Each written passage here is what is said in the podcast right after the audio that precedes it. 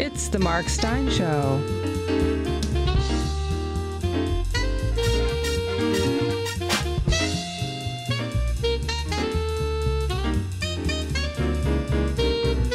And now, here's Mark.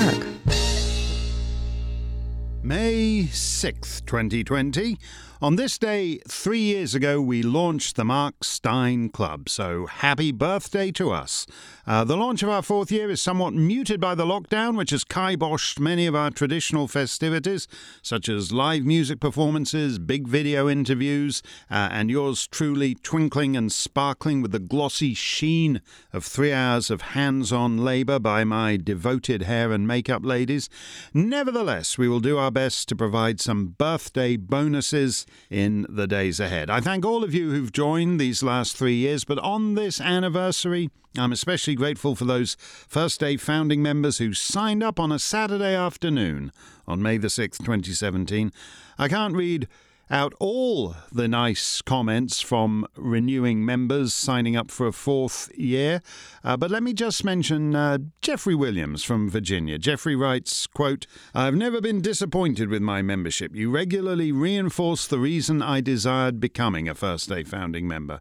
Your insights match reality, and that is where I live. I'm thankful you continue to observe and opine, as it adds support to my belief that there are many people that truly see the world as it is and must live there as I do. My fellow subscribers and their contributions add to that comfort as well. Job well done, Mister Steyn." Thank you, Jeffrey. Job well done at your end too. Thank you so much for uh, hopping aboard for a fourth year. May twenty seventeen was such a dark time in my life, as many of you know, because billionaire cockwomble Carrie Katz and his vanity pseudo-conservative pseudo-network Blaze T V were suing me. They lost and re-sued me. They re-sued and re-lost. They appealed and re-re-lost. I could go on.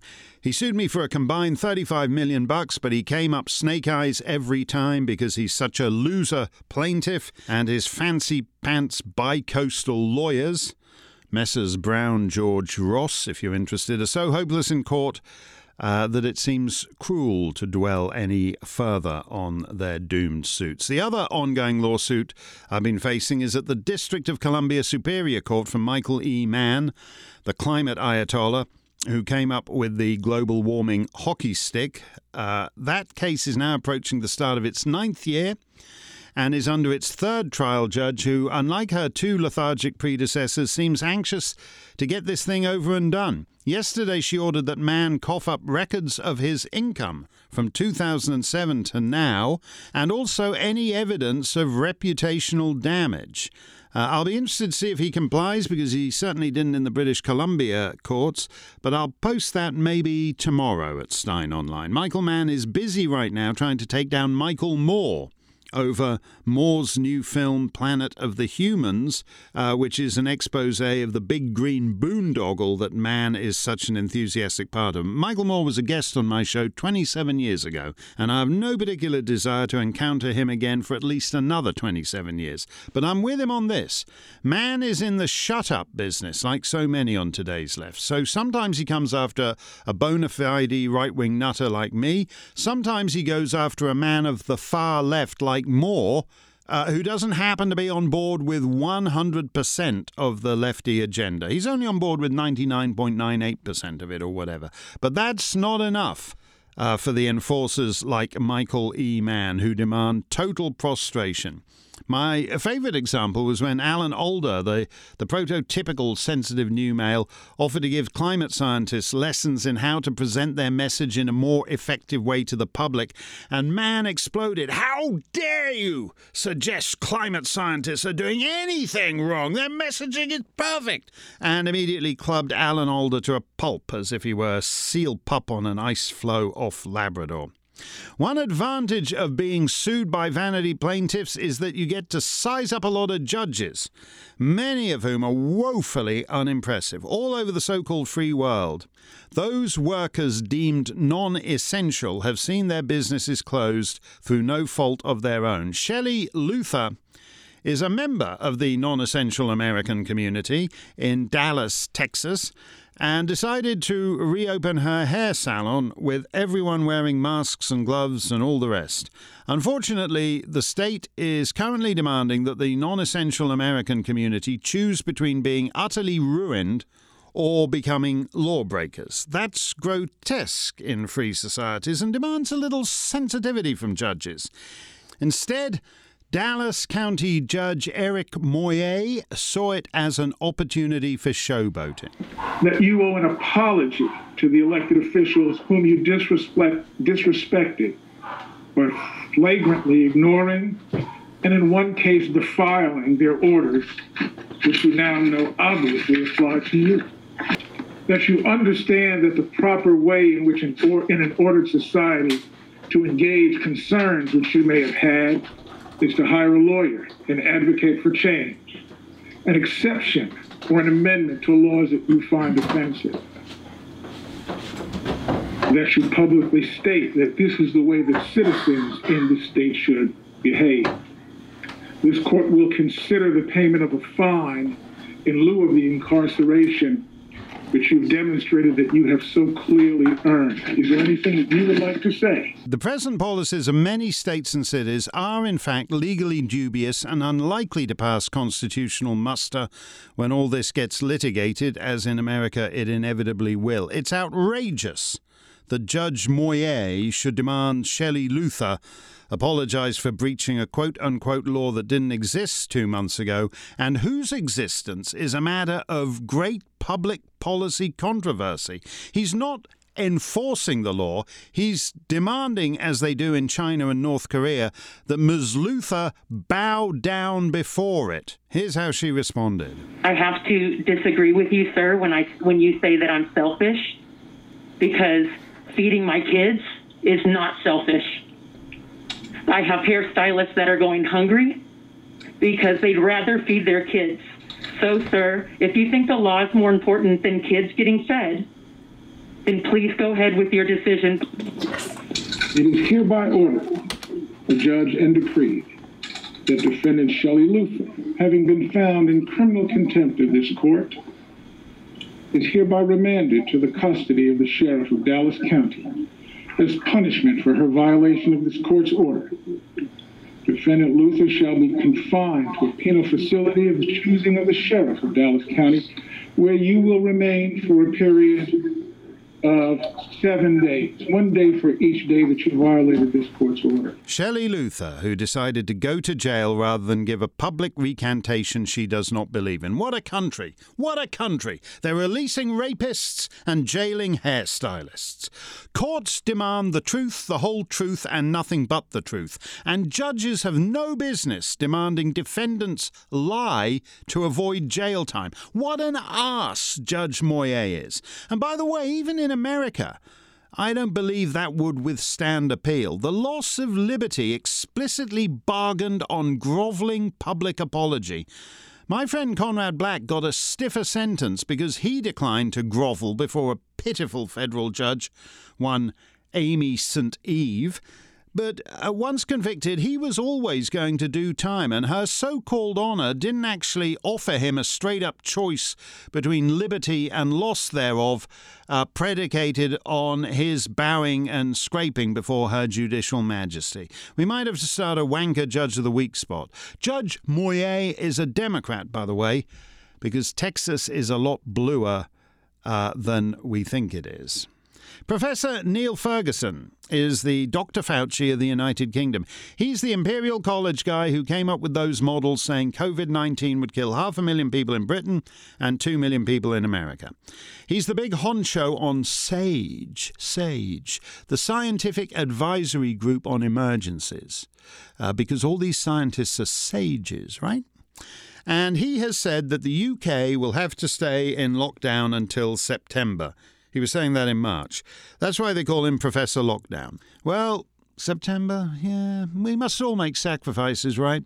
Professor Ferguson has now stepped aside from SAGE because he's been receiving non-lockdown compliant visits from his, quote, married lover, a lady called Antonia Statz. From the look of her, her stats appear to be more impressive than his stats, and they don't seem to have been implausibly inflated by a thousand percent. Missus Statz has a husband, but they're in an open marriage, and God, it's grim for her.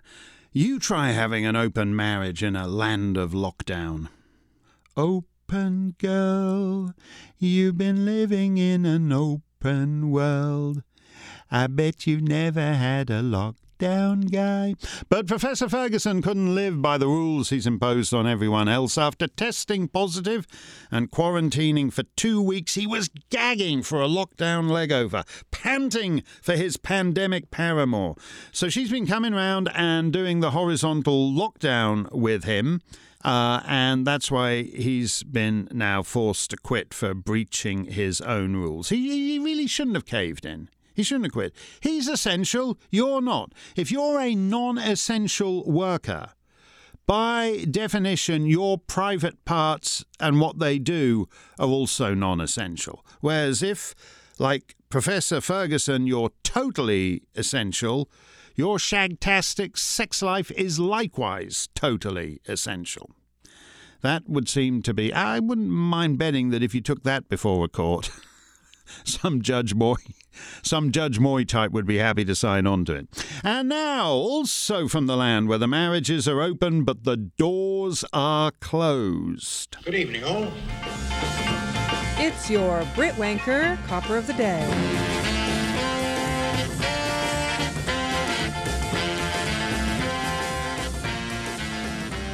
To date, most of our Brit Wanker coppers have been restricting freedom of movement. Uh, that's bad enough, but today's Britwanker coppers are also attempting to restrict freedom of speech.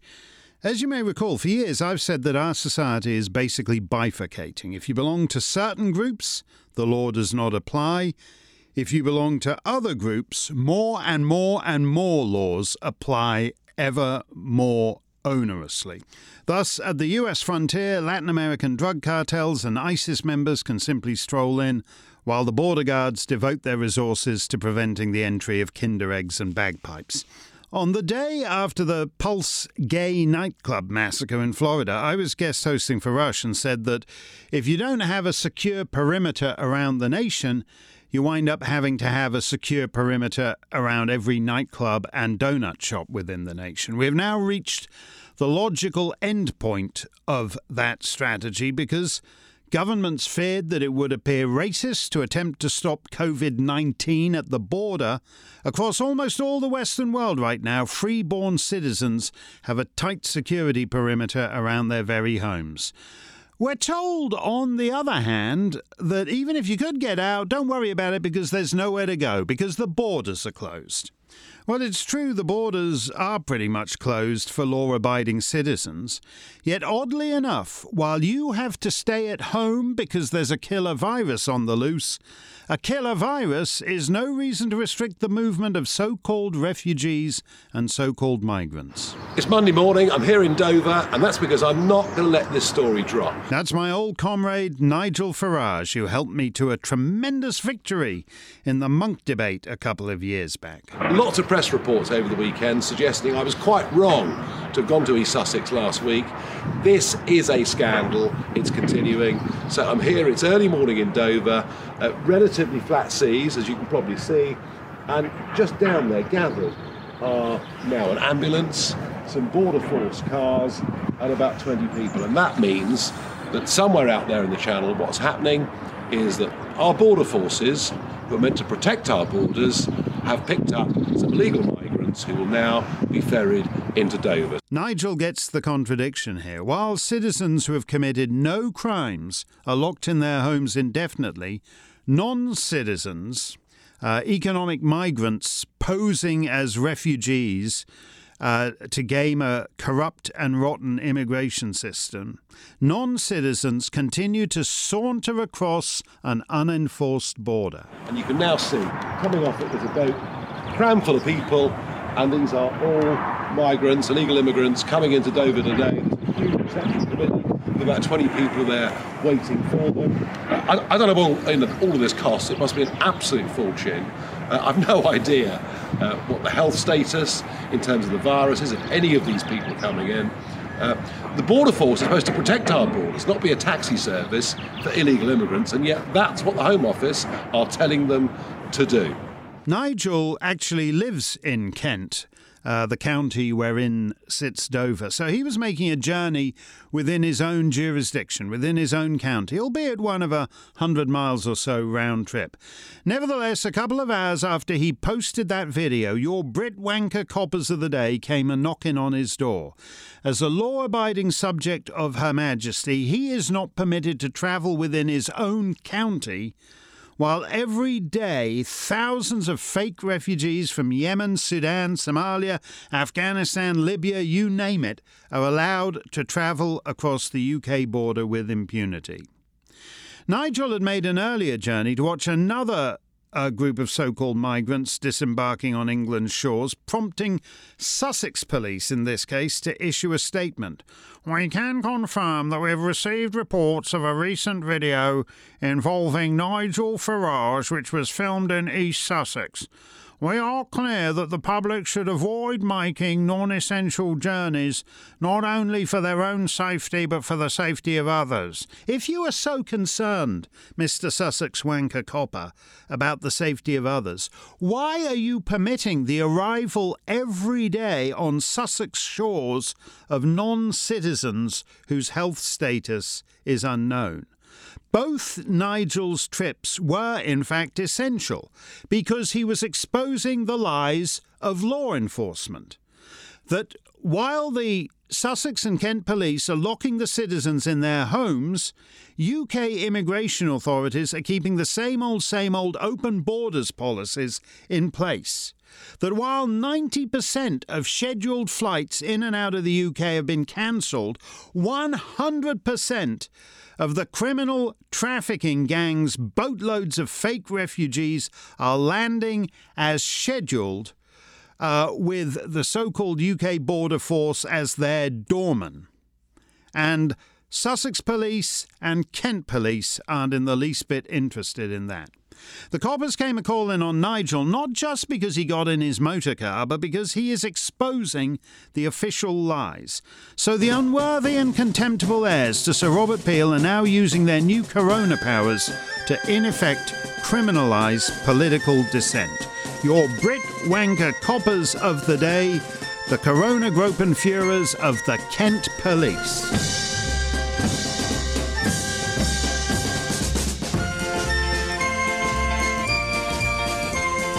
Nigel's and my triumph in the Monk debate played a big part in my thinking behind the Stein Club, and so I thank him and the Monksters for that. On this third birthday of the club, I'm minded to do as Her Majesty the Queen did the other day and channel Dame Vera Lynn and declare that we will meet again.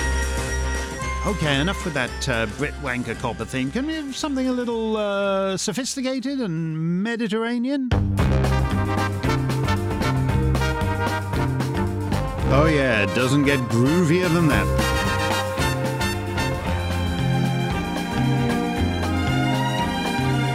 There's no better way to bust out of the lockdown than with a stateroom on the third annual Mark Steyn cruise sailing from Rome on October the fifth this year.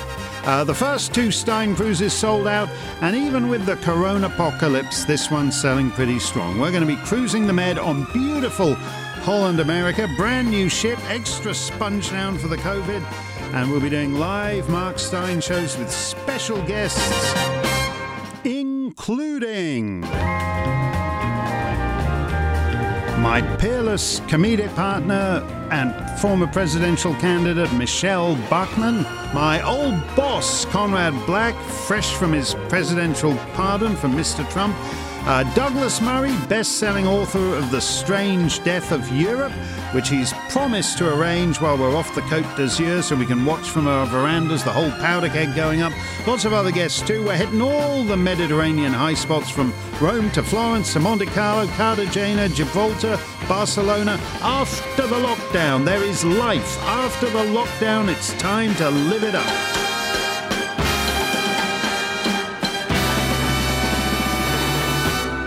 For more info, go to mark stein cruise dot com or telephone from the U S or Canada. That's one eight hundred seven oh seven one six three four, or from the rest of the world, uh, one seven seven oh nine five two one nine five nine. That's mark stein cruise dot com or telephonically one seven seven oh nine five two one nine five nine, or toll free from within North America, eight hundred seven oh seven one six three four. And now, Stein Online presents Mark Stein's Song of the Week. As long-time Stein Club members know, when we turned one year old, I hosted a cavalcade of number one hits, with me talking to Andy Williams, Bananarama, Artie Shaw, Lulu, and other artists who've had number one records. And then when we turned two years old, I hosted a cavalcade of number two hits, with me talking to Julio Iglesias, Chuck Berry, Men at Work, and other artists who've had number two records. And I suggested that this format was going to seem totally desperate by the time we reached the club's thirty-eighth birthday. In fact, it's headed south well before that, because much of the material uh, comes from my uh, archive, from my disc jockey and B B C days, and is housed in my currently locked-down offices on reel-to-reel tape, and I got nothing to play that stuff on here deep in the cave of my present isolation. So in lieu of our one-hour annual special, we're going to do our number three hits piecemeal according to what's to hand. And this one is... Don't know much about history, don't know much biology, don't know much about a science book, don't know much about the French I took, but I do know that I love you, and I know that if you love me too, what a wonderful world this would be. That's how it started, a song written by Lou Adler and Herb Alpert. That's uh, Herb Alpert, as in the Tijuana Brass, and This Guy's in Love with You. And Lou Adler, who's mainly been a record producer of Carole King, the Mamas and Papas, Cheech and Chong. But they wrote that song, and Sam Cooke made a few lyrical amendments and cut a record of it, and it did okay. Number twelve in America in nineteen sixty, which would qualify it for our Stein Club birthday show in twenty twenty-nine, and number twenty-seven in Britain, which would qualify it for our Stein Club birthday show in twenty forty-four.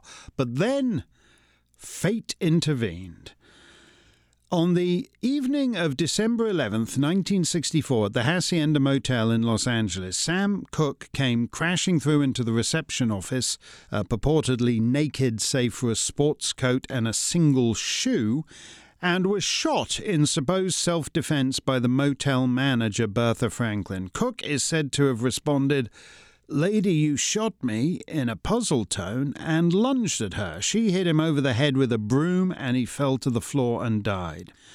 A few weeks later in London, Herman's Hermits went into the studio and recorded this song in tribute to Sam Cooke, although it's uh, comparatively perky and up-tempo, and not in the least bit mournful a kind of arrangement. Like almost everything else the band did, they did it in one take, because that's the way their producer Mickey Most liked it. I'm proud to say we have several Grammy-winning, Tony-winning, Oscar-winning, number one singers and songwriters and musicians in the Mark Steyn Club, and among their number is Herman of the Hermits himself, Peter Noone. Here's what Peter told me about their sole, singular, one-take take on this song. You never did a second take of that? that never. Never? Lots of times we didn't. We often wanted to do. We've got, like, Wonderful World, where yeah. the drummer never, ever catches up to us, because Jimmy Page is the guitar player. Another Led Zeppelin guy is the guitar player, and he goes, let's, let's cut the intro in half. You know, so he goes, down. Uh, I can't remember the intro now. Uh, How's uh, the intro go? Uh, but, oh. oh yeah, go. Yeah, yeah. Da, da, da, da, da, da, yeah, yeah, yeah, and yeah. Said, let's just let's not do it twice. It's boring. so, so we got, but the drummer doesn't get that memo. Right. So da da da da, and yeah. he's he's and waiting he's still, for it, uh, wait, and he catches wait. up sometime after the bridge. Yeah. And you can hear on the record. But Mickey said, no, it's got all this energy because the spirit of the, the enthusiasm of the records is captured by getting it all in one go. Well, cheap. Don't know much about history. Don't know much biology. Don't know much about science books. Don't know much about the French I took. But I do know that I love you. And I know that if you love me too, what a wonderful world this would be. Don't know much about geography. Don't know much trigonometry. Don't know much about algebra.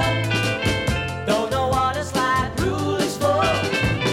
But I know that one and one is two. And if this one could be with you, what a wonderful world this would be. Now, I don't claim to be an A student, but I'm trying to be. Or maybe by being an A student, baby, I can win your love for me. Don't know much about history. Don't know much biology. Don't know much about science books. Don't know much about the French I took. But I do know that I love you. And I know that if you love me too, what a wonderful world this would be. Number eighteen in Australia, number seven in the U K, number four in the U S, but qualifying for our third birthday observances by hitting number three in New Zealand, Peter Noone and Herman's Hermits. But I do know that I love you. And I know that if you love me too, what a wonderful world this would be. Peter didn't sing uh, this next verse, which happens to be my favourite, but which I don't believe had actually been written at the time Herman's Hermits made their record in nineteen sixty-five. But come nineteen seventy-eight, when Art Garfunkel went into the studio with Paul Simon and James Taylor uh, for a very uh, leisurely take on this song, these words mysteriously appeared. Don't know much about the Middle Ages. Looked at the pictures and I turned the pages. Don't know nothing about no rise and fall. Don't know nothing about nothing at all. Girl, it's you that I've been thinking of. And if I could only win your love, what a wonderful, wonderful world this would be. What a wonderful, wonderful world this would be. I wonder if Paul Simon or James Taylor actually chipped in that last verse, because it has a touch of either or both men about it. Well, if ever concerts, singers, musicians, backing vocalists crammed onto a stage, audience members in a standing room only auditorium, if ever such events are permitted to recur again, I will try to talk Peter Noone into singing that verse. Number three in New Zealand, and thus just perfect for our third birthday show. I think uh, Herman's Hermits' worst ever chart performance was The Most Beautiful Thing in My Life, which on the Billboard chart in nineteen sixty-eight got to number one hundred thirty-one. And we promise to do that on our one hundred thirty-first birthday Stein Club show in the year twenty-one forty-eight.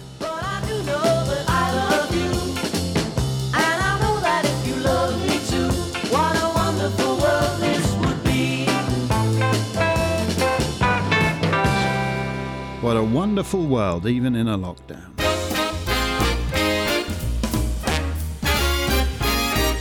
Mark's mailbox is on the air. Jeremy Frankel writes from New Jersey to ask if we can add the show to Apple Podcasts. Short answer, no. Long answer, I'll tell you why in a minute. Intermediate answer, I was joking at the time of the hundredth anniversary of Talking Pictures a couple of years back that if Al Jolson came along now and said, "Oh, mammy, listen to me, you ain't heard nothing yet, mammy," people would say, "That's all very well, but the distribution system's a bit inconvenient, so could you come round and sing it to me in my bathtub?" That goes double when everybody's complaining that they're stuck at home and twiddling their thumbs, but apparently it's still too burdensome to make two clicks instead of one, or even three clicks instead of one. Uh, convenience is killing us. Getting all our crappy "these colours don't run" t-shirts made in China is conveniency unto death. But then again, it's hard to find American-made t-shirts. Getting all our meat chopped up by sweaty, jam-packed, low-wage third-world workers is conveniency unto death. But then again, it's hard to find a chicken or a cow that's been chopped up by actual Americans. Outsourcing the entirety of human knowledge to a handful of woke billionaires is likewise conveniency unto death. But in this case, all you got to do is take that little itty-bitty finger and make an extra click or two. And that's really not a lot to ask, is it? Even for a civilization sleepwalking off the cliff. Apple, Facebook, Google, YouTube, Twitter are monopoly publishers masquerading as a distribution platform. More to the point, from a conservative perspective, they're monopoly publishers who won't stand by their authors. I know a bit about that. I was at a book signing a couple of years back for my tome about the aforementioned Michael E. Mann. Uh, quote, "A disgrace to the profession, the world's scientists in their own words on Michael E. Mann, his hockey stick and their damage to science, volume one." And I looked up from signing a book to find that the next in line was a sometime publisher of mine. He said, "Why didn't you give us this book?" I decided um, effectively to self-publish it, and the reason I did so was because I didn't trust his board to stand by the book in the event Mann decided to sue. Uh, so I did it myself, and it was a big bestseller on the environmental hit parade, which I didn't even know existed, but it outsold his book, for example.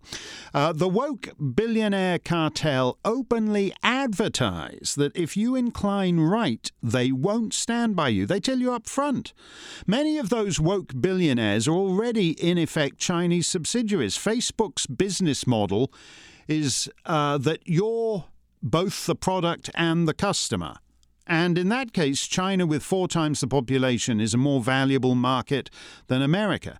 So censorship tools these companies have fine-tuned at the behest of Chairman Xi are now being applied to the uh, comparatively minor market of the United States and Europe and so on. Facebook, for example, marks any take on the origins of the coronavirus that contradicts China and the W H O as fake news. The W H O, in other words, uh, has been elevated by Facebook to the status of a global governing body. Why is it in any conservative's interest to create more and more content mortgaged to this global cartel? It's one thing to give your enemies a monopoly on t-shirts.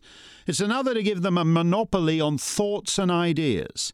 This is yet more short-sighted toss-pottery from the utterly useless conservative ink uh, that has been failing America uh, since Ronald Reagan left office. All that said, as a small third birthday gift to Stein Club members, we are making some of our audio content available in a slightly more convenient way for your telephones and motor vehicles. I would explain if I understood a word of it, uh, but instead we put a link to it on the very Stein Online page you're looking at right now. And we hope you enjoy it. We hope it makes it more convenient uh, for some of you. But as for Apple, Facebook, all that stuff. In the old days, the Soviet Union actually had to break into your flat and bust up the shortwave radio under your bed that you were listening to the B B C World Service on. It never occurred to them that thought control is so much easier if you just leave it to Facebook, Twitter, and YouTube. Mark Stein's Last Call.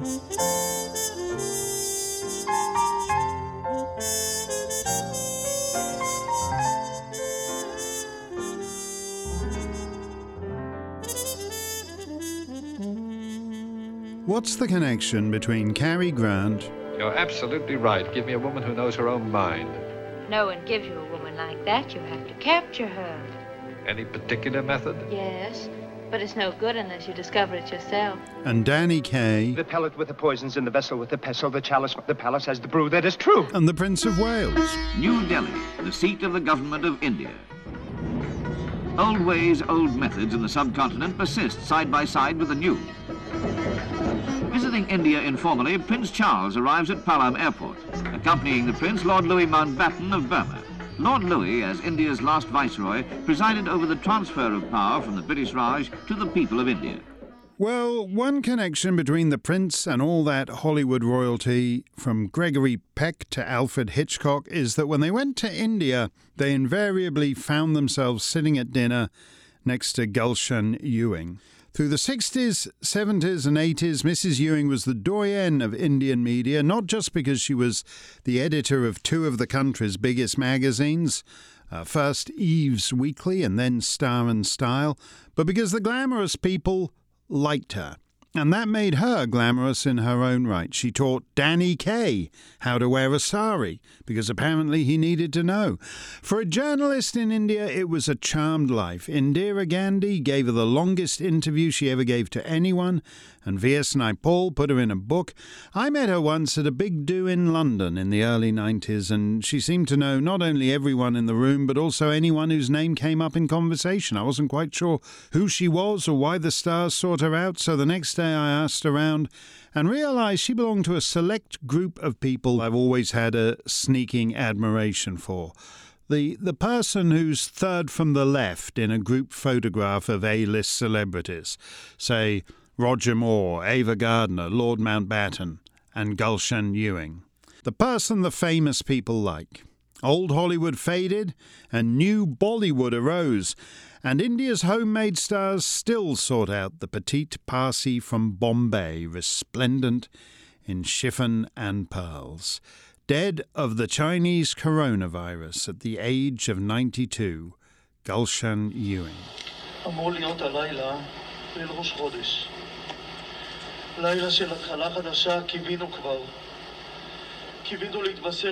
That's one Israeli rabbi honouring at his funeral another Israeli rabbi.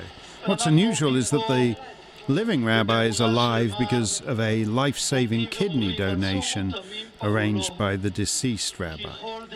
Yeshayahu Heber was the recipient of a donor kidney some years back, and after his own experience decided to form an organisation, The Gift of Life, to encourage kidney donation and eliminate not just the medical bureaucracy's uh, delays, but the dread and traumatizing waiting list for a kidney itself. The Gift of Life has been hugely successful, which is why both major party leaders in the uh, new coalition were among those paying tribute to Rabbi Heber.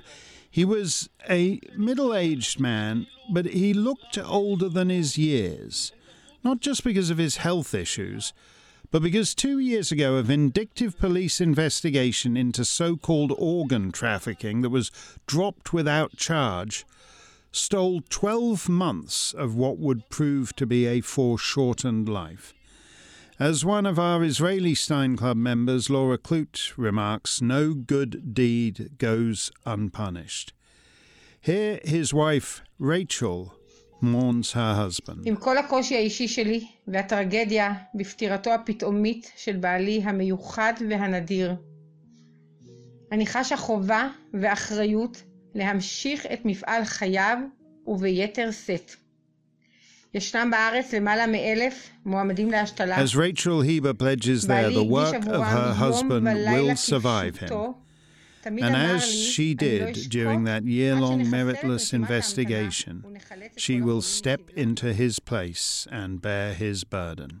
Dead of the Chinese coronavirus at the age of fifty-five, a life-saving rabbi, Yeshayahu Heber. I want to get into the war. Monuments Men. I'm to put a team together and do our best to protect buildings, bridges, and art before the Nazis destroy everything. How many men? Six. Jesus. Well, with you at seven. That's much better. So you want to go into a war zone with some architects and artists and tell our boys what they can and cannot blow up. That's right. That's George Clooney and Brad Pitt in the twenty fourteen film The Monuments Men. It wasn't a great film, but it was a useful reminder of one of the many curiously specialized departments of the Allied war effort, a group of men and women from fourteen nations whose job was to stop the Germans stealing great art or destroying great monuments of occupied countries, and also to stop the Allies from more accidentally destroying the stuff too. The film was based on a book by Robert M. Edsel. Uh, the story, from my view, was the good guys. Who were these men and women? One of those women is Motoko Huthwaite. She worked for the Lieutenant Commander George Stout, played by George Clooney. Aren't you a little old for that? Yes. I think George Stout was handsomer. Huthwaite was a typist. Motoko Fujishiro Huthwaite was an unusual member of the Monuments Men team. Her father had been interned by the Roosevelt administration, and the rest of the family fled back to Japan. There were surely moments in those turbulent years when she had mixed feelings about America, but she loved the great civilizational inheritance of paintings and sculpture, and she did her part to help save a lot of it. Five years ago, the few surviving members of the Monuments Men were told that they were to receive the Congressional Gold Medal. I was absolutely flabbergasted. It was the usual unsatisfying congressional ceremony. All the politicians felt they needed to read out long speeches written by staffers, which took up almost all of the one-hour event, leaving five minutes for the people they were supposedly there to honor. But Motoko Fujishiro Huthwaite did have the satisfaction of being name-checked during Nancy Pelosi's address. With the last living Monuments Men among us, and women, we stand in the presence of greatness. Sergeant Harry Ettlinger will be hearing from you. Private First Class Richard Baranchik, thank you and welcome. Motoko Fujishiro Huthwaite, thank you, ma'am. And Lieutenant Bernard Taper of Berkeley and my city of San Francisco. Missus Pelosi may not know much about art, but she knows what she likes, the sound of her own voice. Dead of the Chinese coronavirus at the age of ninety-two, a woman among the Monuments Men, Motoko Fujishiro Huthwaite.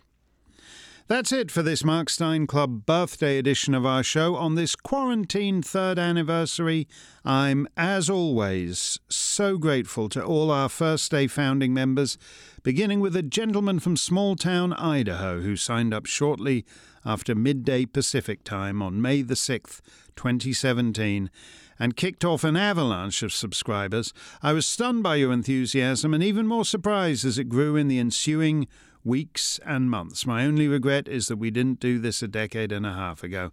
And I hope to thank many of you personally on this October's cruise. We're thrilled by all the renewals, but we also cherish our new members of recent weeks from all over the map, from Saint Louis to the Solomon Islands and Glen Maggie, Mullingar, Port Vila, almost every corner of the globe. We're as ubiquitous as COVID nineteen, if you'll pardon the expression. If you're not a member, do give it some thought, prowl around Stein Online, check out our Tales for Our Time homepage and our video poetry homepage and some of the rest of it, and see if any of it appeals. If not, no worries, as my Aussie chums say. Stay safe, stay free, and here's to the next year.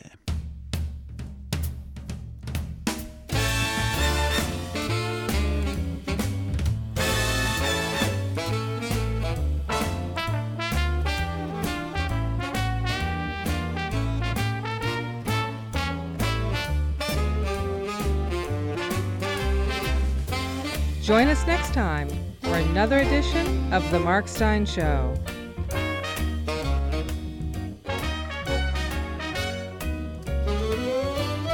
The Mark Steyn Show is a production of Mark Steyn Enterprises and Oak Hill Media.